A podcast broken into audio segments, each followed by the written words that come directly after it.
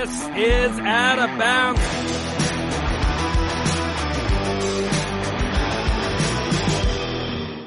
This is Out of Bounds. We back. We back. We had a week off, but we back.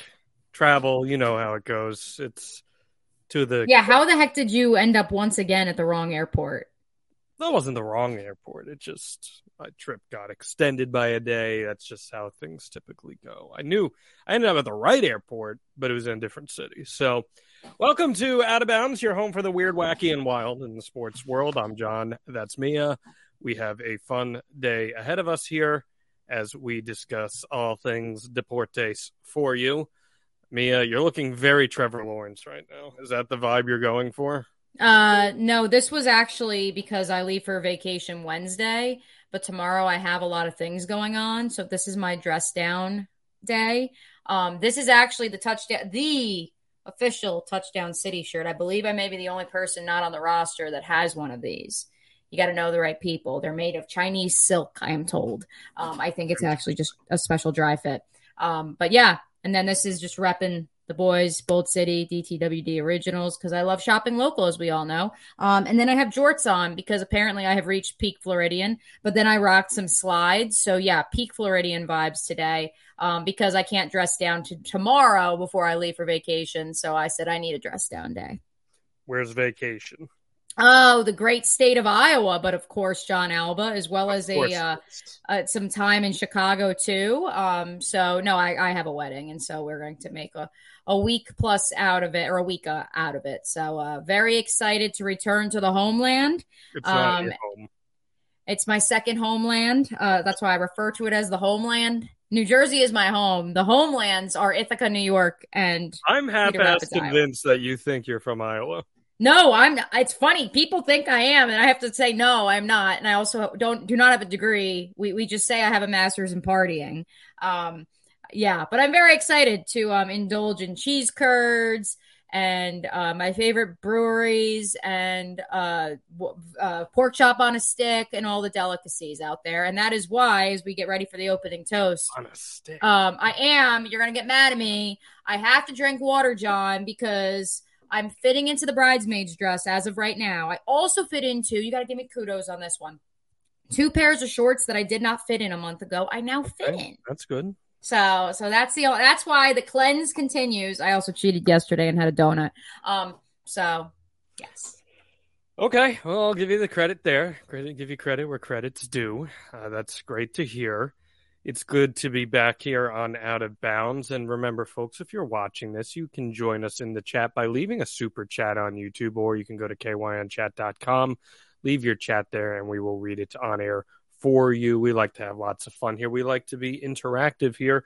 So we'll do our opening toast. Let's get a little ASMR because we like that. There it is. Um, let's see. Two pork chops on a stick. I don't know. I, I don't. I don't understand that one. To the but butter cow. Cheers. To the butter cow. Mm-hmm. Mm-hmm.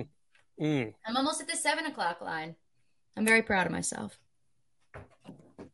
Can you ex- explain pork chop on a stick to me real quick here? It's pretty self-explanatory. It's a normal I don't pork think it is chop. because I don't think a pork chop goes on a stick. How, how is a pork Well, chop? they stick it on it so that it's easier. It's more accessible, so you can be mobile and still eat your pork chop. You it's a have to actually deep fried. Is it a fried pork No, chop? it's it's truly a barbecue pork chop. so it's a it's a grilled pork chop Yep, just on a stick. that they just stick a skewer in. yeah, pretty basic, honestly. Um, I I would say that the pork tenderloin that you're thinking of, um, that does not go on a stick, and that is much more intense. Well, no, I know, I know what a pork chop is. I just I'm wrapping my head around it being on a stick. Oh yeah, Google it. Iowa State Fair, Minnesota State Fair, Wisconsin, they all do it, but especially in Iowa. So it's Let's it just makes eating easier. see here. Looking this up. How about Yeah, that? It is a literal pork chop on a skewer. Yeah, there's a picture of my mother floating around. I'll text it to you of her eating a pork Okay. chop on a stick. Okay.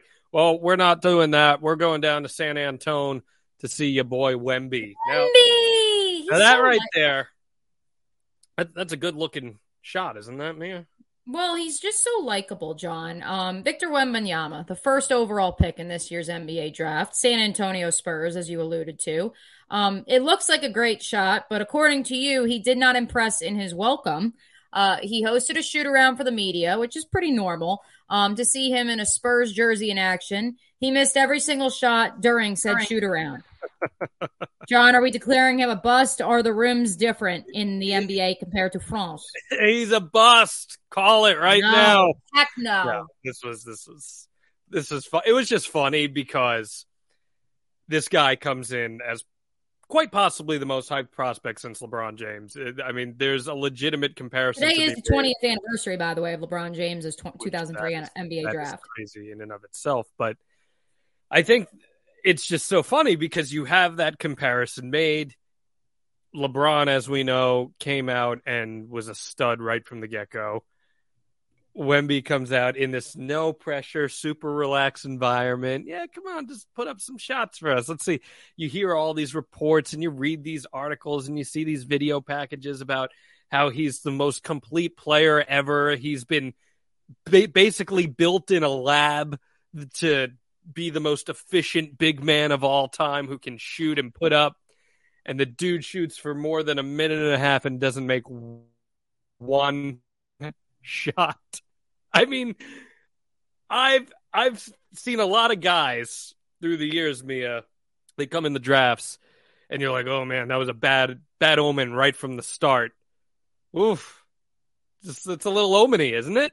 No, I'm not worried. Honestly, I I think it's overblown. I think it's quite honestly, although this um, conspiracy theory, I do believe those videos that are surfacing out of Tampa of Baker Mayfield and Kyle Trask throwing, and they don't complete a single one. Um, I do think that that is actually real. Um, this, yes, it was real, but I'm not putting a ton of stock in it. Um, for what it's worth, Victor Wembanyama, he, first of all, he's going to find his way to the basket his rookie year. Second of all, even when he only averages, let's say, 12 to 15 a game, they said from the jump that his defense would be what translates first, and the length and the size and the fact that he can guard one through five. So, am I concerned that he didn't make a basket in a minute and a half? Sure. But also, like, I don't know, like, I have bad days. Like, I, yeah, I, it is facetious. Especially the pressure of all these media members watching you. I mean, it's I don't know. Facetiousness. Of course, it's not a big deal. Of course, he's going to be just fine. But I think that it just reeks of like it, will be like we'll talk years from now if Wemby doesn't pan out. I'll be like, remember that? Remember that first uh, that first day on the job that we probably should have had an idea. Listen, you you brought Trevor Lawrence up. We can bring up Urban Meyer too. I first impressions are not always accurate. So listen, we all thought that we had a coaching genius here Who's in Jacksonville. I was gonna say, people in Jacksonville. I was gonna say, wait a minute it's a very secular group because I and don't think everyone thought. I don't think for what it's worth. We were like, oh, we love this power. You know, like how he's going to be a CEO model. Oh, you drinking the Kool Aid then, right? Just like people are drinking, maybe, and that's what to your to your hypothetical in jest. Maybe that's what people, if Wemby doesn't pan out, that's what they will say. But for what it's worth, I also do cover the prince that was promised on the foot, football gridiron, and so I can tell you that Victor Wembanyama is the next prince that was promised. I was thinking about it on my drive home tonight from work, just thinking about number one overall picks that have had this much hype that haven't panned out, or versus the ones that have. You look at LeBron James, you hmm. look at Trevor Lawrence. Those are guys that we have been talking about since they were 14 years old. And just like when Trevor Lawrence, because of Urban Meyer, struggled his rookie season, you had to go back to we have been talking about this guy being the best player in his grade in his generation since he was 14. He's not going to suddenly not be the best player if he was the best player in high school and the best player in college. And while Victor Wembanyama doesn't have that American type hierarchy in terms of how he has progressed to this highest level of basketball, it's going to be the same thing. I I have no doubts. I would put big money on Victor Wembanyama panning out in the National Basketball Association. I'm not too concerned. I think Victor Wembanyama is going to be the best player in his draft class. He's going to be one of the best players of his generation. I'm I'm really not too worried about it either. I I just find it funny because we hear all of these different reports about he was manufactured in a lab. He was he, he was, was. dad was a tra- Olympic track athlete. Mother played professional basketball. Grandparents played professional but, basketball. But that, he's, a, like, he's a product of the breeders. But he had this program that was specifically put together just for him to maximize different elements of his game to build the impenetrable player. And you said, oh, well, maybe the nerves of playing in front of a few media members got to him. Well, if that got to him, uh, buddy, you're going to be out in front of 20,000 fans every single night very soon. I so loved I sure his interview with his brother and sister too. I thought that was super awesome. Like the one at the draft, like where they all. Do you think he just ate something bad? You you you mentioned, yeah. uh, or he was getting used to his new sneakers or something. Yeah, new sneakers or something. Yeah, or the Tim Duncan dinner. dinner with, yeah, he had Tim Duncan and Manu Ginobili. He had dinner with them. What do you think Victor Wembanyama ate? I think he had steak for the first time, like a Texas steak. Do you think that he had a pork chop on a stick? No, because well, actually, no, they do serve them at the Texas State Fair, so there's possibility of it. I just hold Tim Duncan and his um, personal food choices in a higher regard, so I would think it wasn't that. I would think it's an actual pork chop, but they do sell those at the Texas State Fair, I do believe. So there's a possibility. Um, I want to know if he went to Whataburger because they're ready. They're ready to roll out that endorsement. The W stands for Wemby. So how soon until he he starts the In and Out versus Whataburger? burger fight in the state of Texas. Well, I'm going to show you momentarily here because Wemby was not just busy getting drafted first overall by the San Antonio Spurs. He made a trip over to Yankee Stadium. Oh yeah. The day prior. And they don't play baseball in San Antonio. It's fine. Well, they hardly play baseball in the Bronx too. But uh, this is that we're gonna get to. Don't worry. This this was the craziest thing that came out of it. Did you see this picture of him holding a baseball? Oh yeah. Look mm-hmm. at this. Yeah. That is a base human hand. In a human hand. I remember I when I was a kid. No wonder he shanked it. Like if I had to hold a baseball like that, if it was that little, I would too. You have to push it through your palms pretty you much. have no grip on it. When I was a kid, I used to have to grip the four seam fastball with three fingers because I couldn't do it with, or with four fingers because I couldn't do it with three. This is a palmful of baseball for Victor Wembanyama. We'll see how he does in his first season in the NBA. We still got a little time. He could be a future face of the franchise there. So why don't we discuss another face of the franchise? And that, of course, I'm talking about Dame. Damian Lillard could be the latest NBA superstar to find a new home. He's reportedly drawn a ton of interest from around the league, specifically the Miami Heat. There was a little rumor that he was trying to force his way to the Heat when he posted on Instagram a picture with the song Miami playing underneath it, and it was deleted real quick. He denied it, said it was just a coincidence. He's meeting with the Blazers about his future this week. He's long been viewed, Mia, as a potential homegrown lifer in the league, but are the days of the franchise player over in the association? I don't think. I mean, when I say franchise player, I mean someone who's spending the majority of, if not their entire career with a franchise. Oh yeah, like one person spending their whole career in one That's place. I think. About. Yeah, I, I think across professional sports, we're seeing the the end of that. That is truly the dinosaur, um, and not in regards to being old, in regards to being rare. Uh, I guess you could call it the snow leopard then, um, because unfortunately, in this day and age where everyone wants to pad their resume to leave a legacy, it requires often when if there's dysfunction in the front office or quite simply the timing just hasn't panned out that maybe you do need that change of scenery so you can accomplish your ultimate goals. Damian Lillard has been a good soldier in Portland. He's trying to make it yes. work. He's and that's where you look at him and Jon, you're going to roll your eyes when I say this. Damian Lillard, Aaron Rodgers. Very similar when you think about it because small market teams. No, no, no. T- take the psychedelics out of it. T- take all that part out of it. What I'm saying is small market teams tried to make it work for the longest time. Aaron Rodgers did win it all in Green Bay, and that's where they defer. But the reality is, both those guys stuck it out in their original towns that they were drafted by, the original franchise they were drafted by, in a small market a lot longer than most professional athletes in 2023 would. And then the whether or not they are leaving becomes our favorite soap opera of the offseason. Yes, I understand the comparison you're making. I don't think it's apples to apples per se. I think that also it is a lot harder to maneuver around in the NFL when you're under contract. Mm-hmm. Whereas in the NBA, I think it's a little easier to force a team's hand to move you. I think it's a lot easier, actually. Uh, truth be told, especially just due to the well, different especially because rules. of what we just said that this is the day and age of player, uh, you know, autonomy.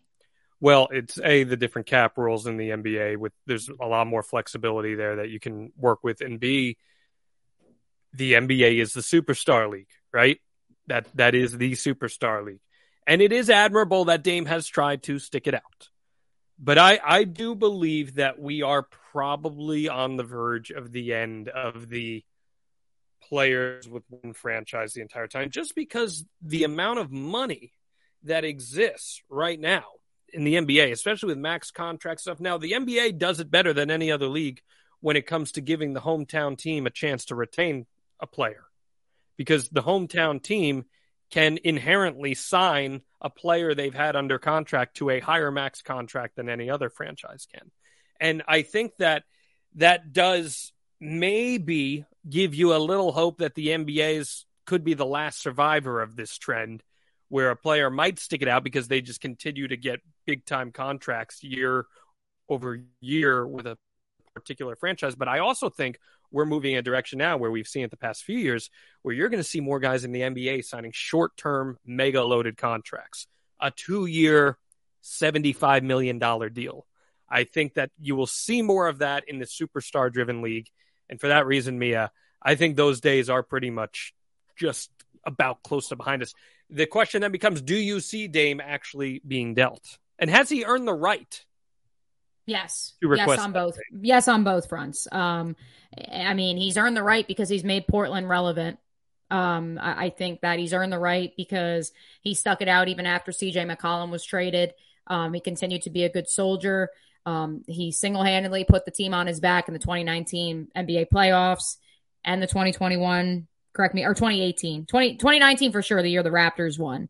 And then I believe 2018 and 2021 as well. Um, he's a guy that went to a small school in Weber State, um, a guy who's inherently loyal. Um, and I think the fact that he and his agent met with the team today before trade rumors of, oh, he's going to Miami that were starting to be leaked. Um, I think that they're trying to control the narrative and have a good conversation. And so, yes, if you're going to leave on good terms like that, I mean, let's be real.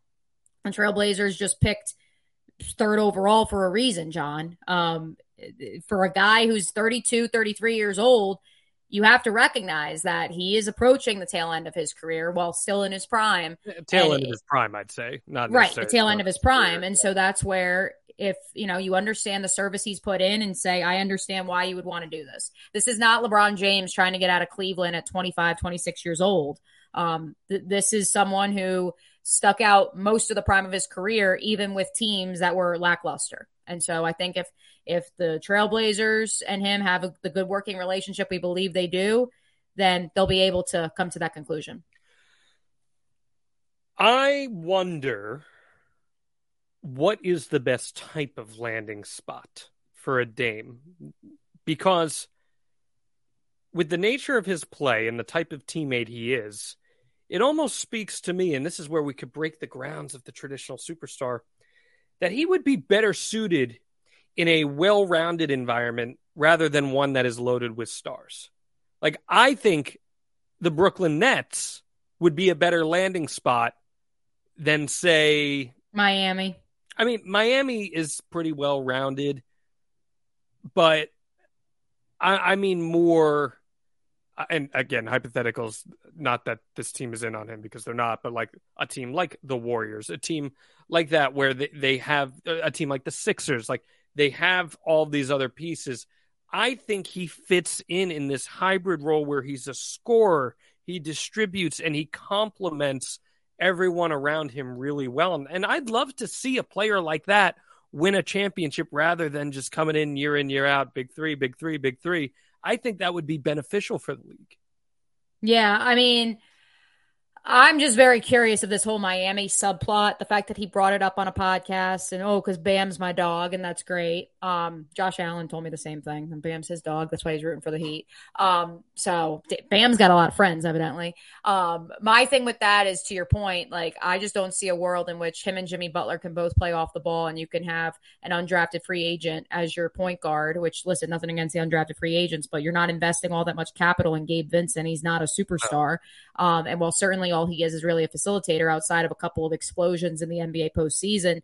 I just don't see a world in which those two could peacefully coexist. So I agree with your point. Um, that's why I was really upset that, you know, Bradley Beal went to the Suns because I, I mean, potentially, well, certainly I think Devin Booker and Kevin Durant need to be scorers as well. And so who's your facilitator there? I think Booker at least kind of bridges the gap a little bit more between facilitator and score he's gonna have Jimmy to. does. Yeah, he's gonna right. He would have to, and he's going to have to now with Bradley Beal. Speaking of facilitators, Mia, let's continue. Yeah, good segue. Woo! Oh, baby, Chris Paul. Talk about people at the uh, tail end of their prime career? Question mark.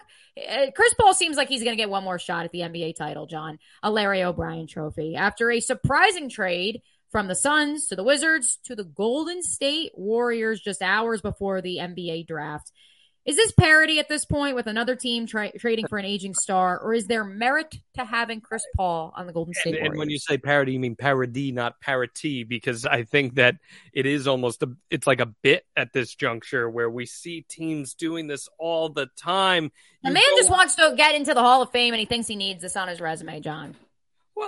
That's my take. I think it's more than him thinking he needs it on his resume. He's going to be a Hall of Famer regardless of whether or not he wins an NBA championship. But what player wants to retire knowing they didn't win the big one? You don't want to be part of that group of people, especially when you are as talented as Chris Paul and you've come close like Chris Paul has. He's been right there. He's he has tasted it. He's been on teams that should have won and underperformed, and you could argue that he was a part of that underperformance in certain runs.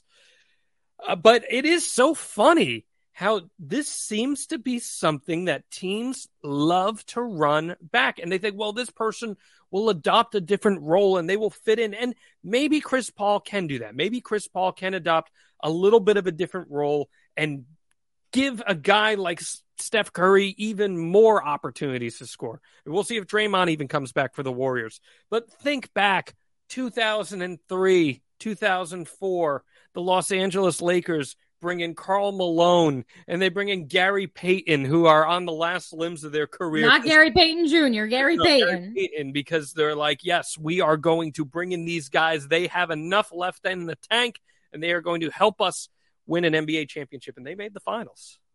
They did not win the NBA championship that year against the Detroit Pistons. I think that the Warriors, in their new upper regime, are trying to do something very similar here, and they think that Chris Paul has just enough left to be able to bring them over the hump of their shortcomings this year.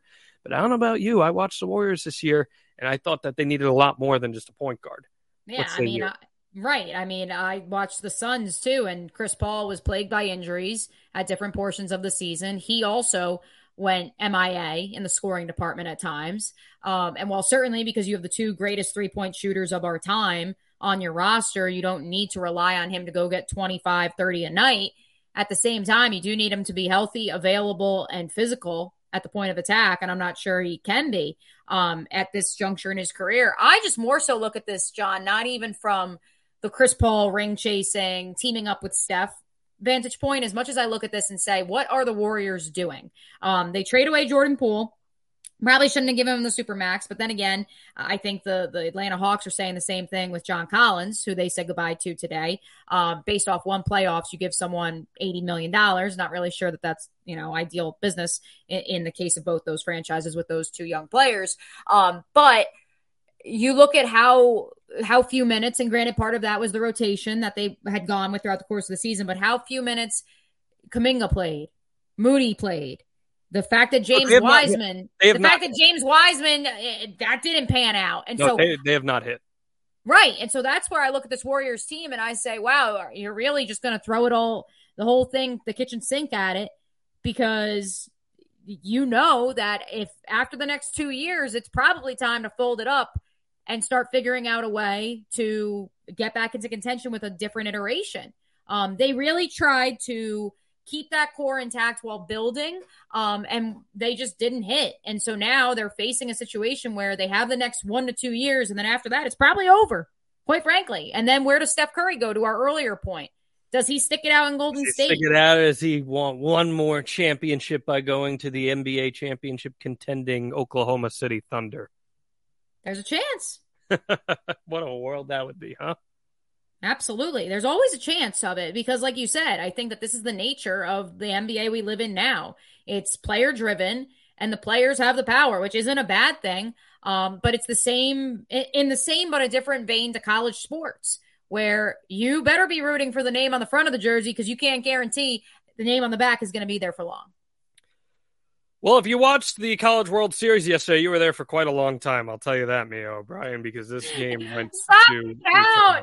It's the meme of the Simpsons. Stop, stop. They're dead already. Florida baseball made some history yesterday. The Gators scored the most runs in a men's College World Series game and came up one short of the record for largest margin of victory in a 24 to 4 rout of LSU that forced a deciding game three.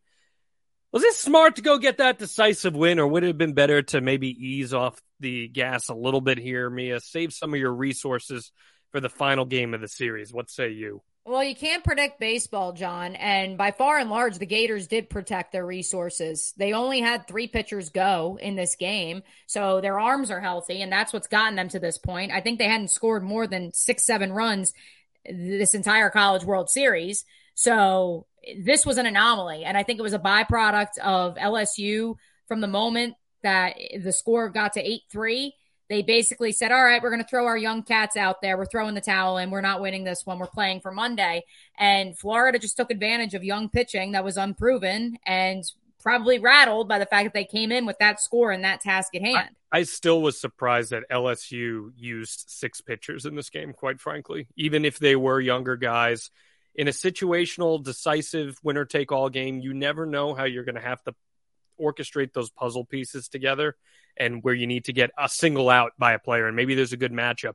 I was really surprised in a blowout like this, in a game that was pretty much decisively over by the sixth inning, uh, that they went and used this many pitchers in this game. And, and, you know, I mean, LSU man, I mean, the dramatic stakes in which they even got to the College World Series speak for themselves.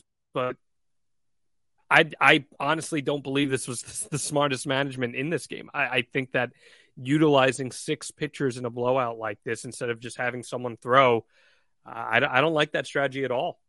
Would you rather a position player throw? No, I wouldn't have because then this game would have never ended. They have enough but, pitchers. It's college. You have enough guys on the roster that you I mean, can find not, somebody. You don't have to be pulling a guy every two thirds of an inning every inning. You you don't have to be doing that, especially in a game like this. Get, get a little bit of legs underneath you. Use four pitchers instead of six. I know that sounds like it's semantics, but it's not. You know, as for Florida, there historically tends to be such thing as sometimes exhausting your offensive output and but how do you stop it? Like no, if you're hot and you're hitting, like you you, you have to play the whole game, Jon. Do a little half swing, take some pitches. Yeah, do uh, no. no. You you you. On their side, there's really nothing you can do. You just have to play the ball that's thrown at you. Well, no, absolutely, but also I think that, I mean, I'm looking at this right now in, in the box score. Langford got five at bats for Florida before he was pulled. Oh, okay. Uh, their first baseman got six at bats before he was pulled. Your your designated hitter got five at bats before he was pulled. You're up substantially already. Get some of the bench guys in. I understand offense's fluidity, but I, I'm not a big fan of seeing guys get six at bats before they leave the game in something like this when you clearly have an opportunity to maximize your output tomorrow. Rest them, adding an extra at bat to their repertoire is not going to do anything. Uh, especially, you, you, never know. You always risk injury too, right? Someone gets hit, and now they're gone for your championship game. Uh, but it was bizarre to see. And uh, well, I mean, what's your general impression of the College World Series? This College World Series has actually been doing fairly well in the ratings. And now these are two household games one of my biggest regrets, second Iowa reference of the show, one of my biggest regrets from when I lived in the Midwest. I never got out to a College World Series. Um, Omaha does such a tremendous job. Um, I think it, this, the College World Series defines it every year, but it definitively says that the SEC and the ACC, that is where college baseball reigns. Um, with all due respect to the state of California and the state of Texas, um, which as is Texas will be joining, and Texas A&M is already in the SEC.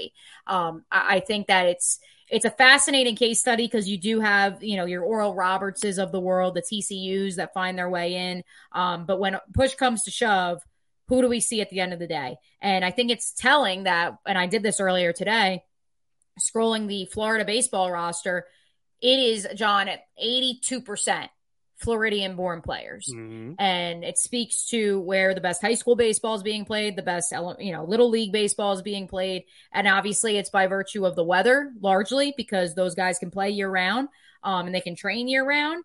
And that's what we see. But it's super cool to see them all descend upon Omaha and the the the Jello shot challenge and the the the uh, the pageantry and everything else. It's it's a cool venue, and I think you know what's cool about LSU is they care about baseball. I mean, they paid their head coach a lot of money, and the, they they fill it they fill that stadium every home game, and so it's not a surprise to me that the entire state of Louisiana packed up and left and went to Nebraska for the week. Uh, plus, also because it was 100 degrees here in Jacksonville today, so I'm sure it was a similar weather out there in the bayou. Yeah, the bayou, it's not all that helpful. Unfortunately, this time of the year, you're going to get locked up in the swampiness. So why not head out, get some corn, see how things are going out in the Midwest? It is a great environment, and I'm glad that it's drawing well for TV because college baseball's great, and a lot of these guys end up translating very successfully to the majors when they play at the high level in these great schools like Florida, like LSU. So I am certainly all in on that. You know, my baseball brain is all about it. My baseball brain's been getting quite the quite the exercise this past mm. week. Yeah. It's been pretty fantastic seeing the newest trend. Why don't you tell us a little bit about it here? Oh, I thought you were going to tell me about it because I mean, I can. Oh, I, I can tell you about it. Let yeah, me tell I, you about I it. Gotcha. Here so, we go. So the Immaculate Grid. Um, it's a blank grid category specific boxes. It's like a Punnett square, folks. Mm-hmm. You have to correctly guess all nine to prove your baseball knowledge. I had never done this until Jon told me about it 40 minutes ago. Yes. Um, which I will t- reveal my score from today here in a second. But Jon, will sports fans truly go to any length to demonstrate how niche they are? Of course we will. This has been. I, I, was so surprised that you hadn't seen this until I brought it to your attention because this has. Been I've been trying to stay off like the internet on weekends. Timeline has been all over my timeline the past week.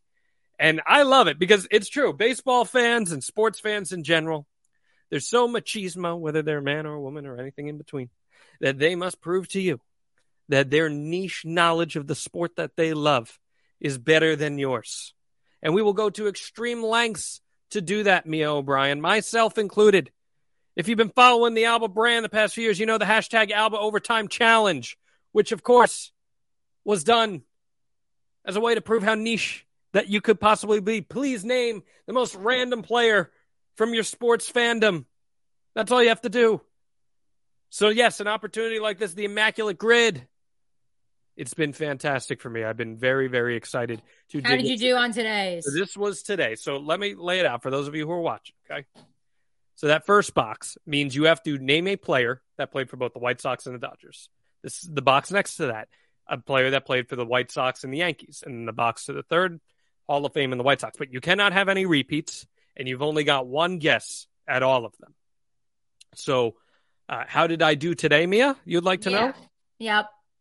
Here's how we did today. Oh my god! so, now for those of you who follow along and know the bit, uh, I absurd '90s and 2000s niche baseball knowledge. That's my jam. Okay, so you know, it's easy to get like a White Sox Hall of Famer, right? Frank Thomas. Probably easy to get a Brewers Hall of Famer and a 3,000 strikeout career Hall of Famer. Th- those weren't too hard for me. Surely you all remember the time that the White Sox traded 2003 All Star Esteban Loaiza to the New York Yankees, who I'm pretty sure, by the way, is in prison or at least was in prison for cocaine trafficking.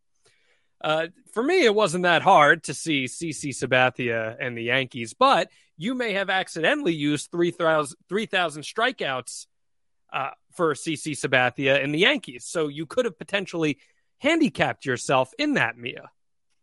I just sent you mine. I got oh, six out of nine. Yeah, I got six out of nine. Pull it on up. We both had CC. We both had the big hurt.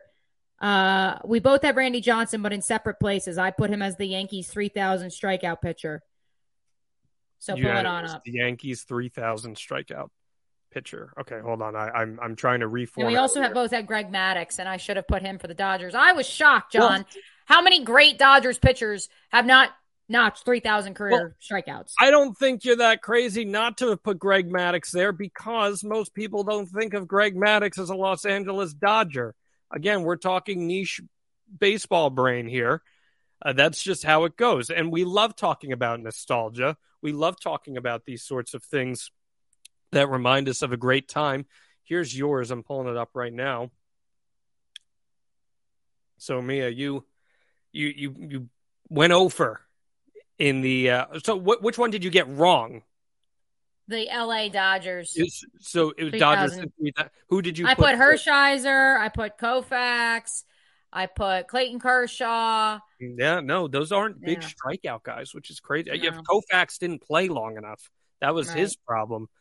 Uh, but yeah, uh, you could have put Yasmani Grandal for the White Sox and Dodgers. Uh, the the one for me that was tough was oh that's the say Jeromy Burnitz. Yeah, that's Brewers tough. and Dodgers. I remembered Burnitz playing for the Brewers. I took a guess, admittedly, that he played for the Dodgers. I lucked out on that one. But I love stuff like this, Mia. Like, were you all about the Wordle trend when it dropped? Oh, all about it. That's why as soon as you sent me this, I was like, ooh, ooh, I could play this. Yes. I'll be playing this every day now while I'm on vacation. This will be the one time I'm on my phone. I love games like this. Go check it out immaculategrid.com if you haven't done so yet. Uh, it is uh, a lot of fun. It's a good time waster, and it's always good to exercise your brain just a little bit too. Yeah. All right, Mia, you went to a UFC show for the first time ever this week, and I, I would did. love to know your experience there. That is, Mia goes to a UFC show and is exposed to the world of combat sports. Please tell us what your experience was like. Um, a lot of blood. Um, that was fun. Um, the the prelims. Watch my terminology here. I've been trained. Um, the prelims were a little lackluster, Jon. Outside of Trevor Peek, the freak, who I mean, he's just a backyard brawler. Um, he lost to a first timer making his debut in Mariscal. Um, but outside of him, I mean, there are a couple good fights in the prelims, but nothing too crazy. And then we get to the main card. And at this point, like we're building towards, which was the most newsworthy piece of this and why I was there. Um, Austin Lane, former Jaguar, media personality now here in Jacksonville, was making his UFC debut. Uh, he was the third of the five fights on the main card. So we're building to that. So the prelims are cool, they're whatever. And then we get Brendan Allen out of the gate, just by submission.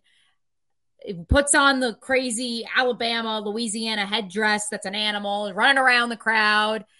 It was electric. Um, I was very like the the cardio that these guys and gals have is off the chain. Um, the fact that it truly is, and of course you know this from my tenure in the Midwest, I have such respect for wrestlers just because it truly is the one sport where certainly golf and tennis are individual sports as well, but it is truly you, your body, everything you have against someone else's will. Um, and it's incredible. So that was great. Onama was electric um, with a t- uh, TK win by KO in the second fight. And we're building, we're building. The energy in the arena is a fantastic. We get to Austin, pokes the guy in the eye 29 seconds in. That's see, that's the beauty. I mean, it's beauty, and they like, called it no contest. Well, it's like that's the beauty, and that's the pitfall of any MMA show you go to, because you will go and you will sit through twelve fights, ready for the one that you came to see, and it could end in less than 30 seconds. That is the unpredictable nature of any combat sport.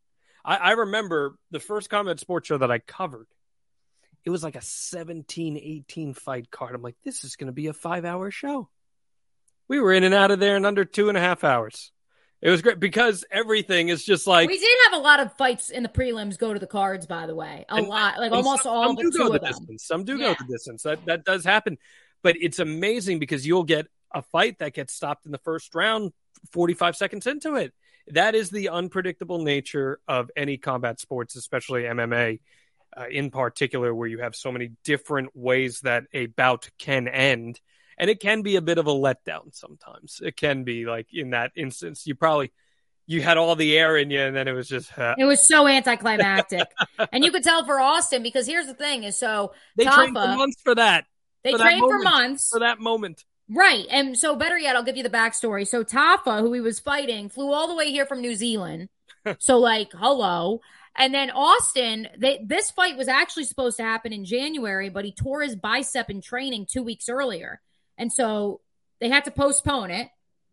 And then after they postpone it, as luck would have it, they end up announcing UFC Fight Night in Jacksonville, and he's on the card. And so he knew that as much as his training will serve him, and I know he'll do well in his actual debut, um, he knows it's not going to be in Jacksonville. He's not going to have that home court advantage, like truly. And that's a bummer. Not that you want to win just because the crowd's into it, but you do want to have that crowd support. And he will have that, I'm sure, wherever he wrestle he fights next. But dang, just eh, it just took the moment away that is literally every single combat sports show I've ever been to. It's just you, you go and you have huge expectations for something to deliver, and then it's just, I mean, yeah. that very seldom does the entire card live up to the hype, let alone the one match that you came to see in the first place. All right, Mia, we got one more topic before our beast of the week. Yep. This, uh, this, this one makes this one makes you feel like bleh. This is one of the weirdest things that I've ever seen ever. Yeah. So, an assistant women's bowling coach, yes, I said bowling, folks, that's Stephen F. Austin, is out after the university discovered he had a relationship with a student athlete. SFA assistant Steve Lemke opted to resign rather than be fired after the school learned of the relationship, which also has led to a split from his wife, Amber, who is the team's head coach? Oh, wait, so you're about to read this quote. This is a crappy story as is, right? But what makes it fit our show is the statements from this coach. Go ahead, Mia. I knew it was kind of a no no, but there's not a rule saying it can't happen. There's not a law saying I'm going to go to jail for doing something like this. There's nothing in stone. I guess it's just an ethics code. Like we frown upon it, but there's no rules. There's no law broken. Can you believe this man said this? He said this on the record.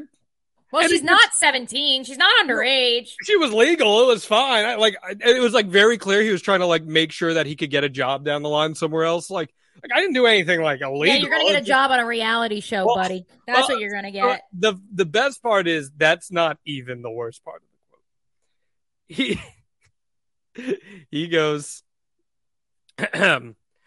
quote. I was the stay at home dad for five years with the kids while Amber, his wife, got to go off and coach the team. And when she'd get back, I'd run practices on top of taking care of the kids while she was back, he said. When they travel again, I would sit back and take care of the kids. Then when I got hired on, she almost forced me to run practices. I was a volunteer the entire time before that, trying to help out Amber. Once I got hired on, one thing stemmed from another. I felt like I was doing too much for what I was being valued at. This guy is insane. they signed a prenup before they got I married? I sure as hell hope so. I, I mean, look, it's sketchy. I didn't think that being the bowling coach, Stephen F. Austin, paid that well. Also, I didn't think practices were that intense. But like the way in which he's rationalizing this, he's like, "Well, of course I would have an affair with the player because, uh, hello, I had to sit at home and watch our kids, and then when I had the opportunity to come in, she got all the good graces and got to control things how she wanted. So why didn't I get to have any fun? This is one of the craziest stories I think I've ever heard out of the headlines were also fantastic, by the way. If you search Stephen, um, first of all, I feel so bad for Stephen F. Austin because now if you search Stephen F. Austin bowling, uh, it's of course the first thing that pops up, um, or Stephen F. Austin in general. Um, here it is. The the quotes are hilarious, are worse. Where it was, there was like the the first one that came out. It was something about a strike or they had like there were a couple really great headlines. Here we go. Bowling scandal strikes Stephen F. Austin. These yeah. are just so great. Again, I'm not making light of him doing something, you know, creepy. I mean, it again, it wasn't illegal. It just was ethically it's also wrong. like not yeah, it's not ethical. You cheated on your wife. Right. It's ethically wrong, but I have to make light of what a freaking idiot this guy is. Like for him to be like, uh, just so you know, guys know, like I didn't do anything illegal. It was fine. Like it, it was totally fine. And the only reason I did it was because like she would be on the road coaching, and I'd have to watch our kids. So, so like, what I, else was I gonna do but creep on her players that'll that show her. on the trip? That'll show her. I'll get back at her for that one.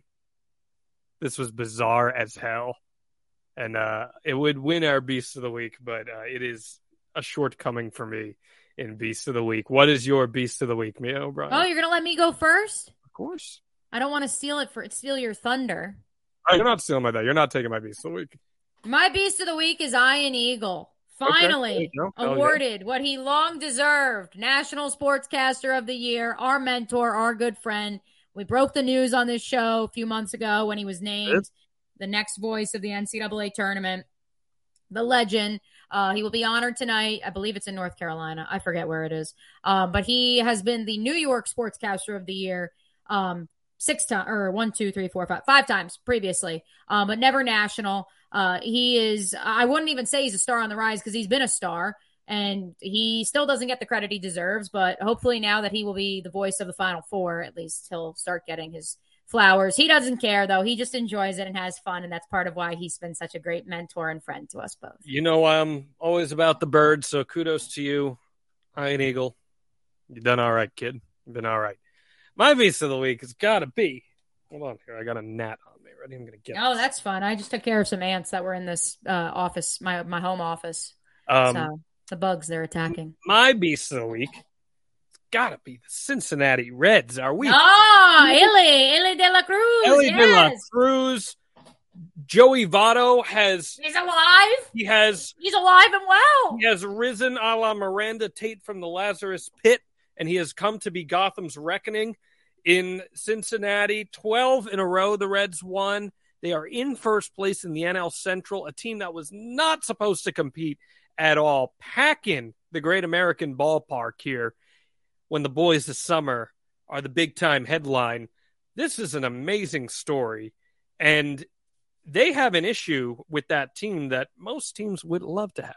They have too many good young players. Where are these guys going to fit? They might even find themselves being buyers for a superstar at the deadline because they've got young players they could package off, which is not something that I think a lot of people saw coming. And This then they wouldn't have to worry about them playing the same positions and who's going to play. Right.